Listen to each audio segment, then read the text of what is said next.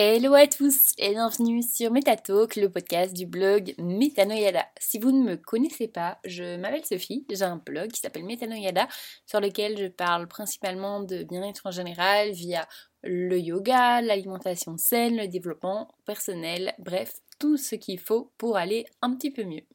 Et dans la séance d'aujourd'hui, j'ai envie de vous parler d'un sujet peu glamour mais nécessaire. On a tous connu des ballonnements, des flatulences, des allers-retours aux toilettes ou justement, aucun. Et la meilleure des solutions à adopter, c'est de manger des légumes. Plein de fibres, ils vous apporteront tout ce qu'il faut pour réguler tout le système. Que ce soit les fruits ou légumes en général, ils sont tous super pour aider votre digestion. Cependant, il y a tout de même certains légumes clés qui aident un petit peu plus que d'autres. Et du coup, vous l'aurez peut-être compris, l'épisode d'aujourd'hui, ça va être les 5 légumes pour aider à digérer un peu mieux. Premier légume, les artichauts. Un artichaut standard contient à peu près 7 grammes de fibres, ce qui est énorme. Et c'est tellement facile de les ajouter à toutes vos salades, les insérer dans vos soupes ou n'importe quoi d'autre à vrai dire. Vous pouvez même faire des smoothies si vous avez envie. Vous savez qu'il y a différents types de fibres. Il y a ce qu'on appelle les solubles et les insolubles. Nous avons besoin des deux pour avoir un bon transit. En général, les fibres se trouvent dans les fruits, les légumes et les légumineuses. Mangez de tout pour vous assurer un bon quota de fibres et différentes. Les artichauts sont pleins de fibres, mais ils apportent énormément également de prébiotiques. Les prébiotiques aident les bonnes bactéries à avancer dans le corps. Et nous avons besoin de prébiotiques et de probiotiques également pour aider l'intestin à être en bonne santé. Deuxième légume, la salade. Alors, toutes les feuilles de salade apportent des vitamines, antioxydants et minéraux, mais également beaucoup de fibres.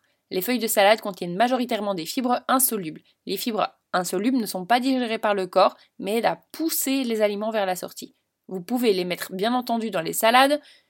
Alors oui, je parlais de salade plutôt laitue, que vous pouvez mettre dans les salades, le plat en général, dans les smoothies également, un sandwich ou pour accompagner n'importe quel plat, à vrai dire.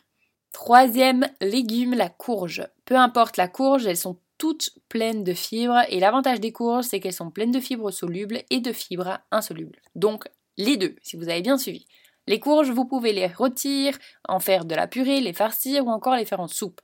Il y a tellement de solutions possibles que vous ne pouvez pas la laisser partir en fait. Quatrième légume, le brocoli. Une tasse de brocoli contient à peu près 5 grammes de fibres. Les brocolis ont en plus le super pouvoir de réduire les inflammations. C'est vrai que les brocolis crus peuvent provoquer ballonnement ou gaz, donc afin d'éviter ces désagréments possibles, selon le système digestif de chacun bien sûr, il suffit de les cuire. Vous pouvez utiliser le brocoli dans les smoothies ou comme accompagnement cuit à la vapeur. Pourquoi je précise cuit à la vapeur? C'est qu'en fait tout simplement, la différence avec un brocoli cuit à l'eau, c'est qu'il y aura beaucoup plus de nutriments qui vont rester. Et le cinquième légume de la liste, le céleri. Alors le céleri, c'est un légume constitué en majorité d'eau. Il est plein d'antioxydants, de fibres solubles et insolubles.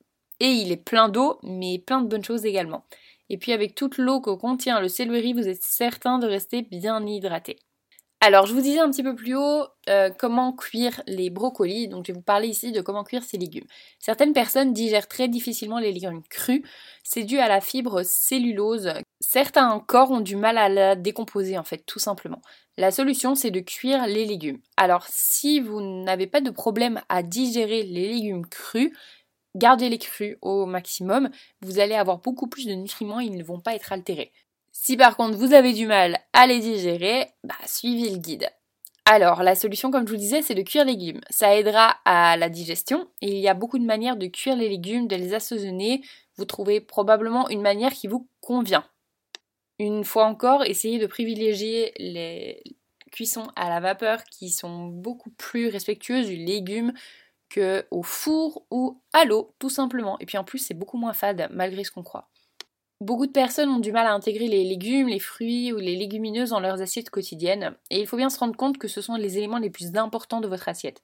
Le reste des aliments vous apporte des macronutriments, à savoir les protéines, les glucides, les lipides, mais les micronutriments se trouvent principalement dans les légumes et les fruits. Les micronutriments, ce sont les vitamines, les minéraux et tout ça. En fait, tout ce qui vous assure d'être en bonne santé. Assurez-vous de remplir votre assiette d'au moins 50% de vert, de green, de végétaux, à savoir les légumes, les fruits ou les légumineuses. Cet épisode aura été un peu court mais j'espère qu'il vous aura plu. Si c'est le cas, n'hésitez pas à vous abonner, me mettre une petite étoile, un commentaire, ça me fait toujours plaisir. Vous pouvez également me retrouver sur le blog tous les lundis, sur YouTube, sur les réseaux, n'hésitez pas. Moi, je vous dis à la semaine prochaine pour un nouvel épisode. Salut!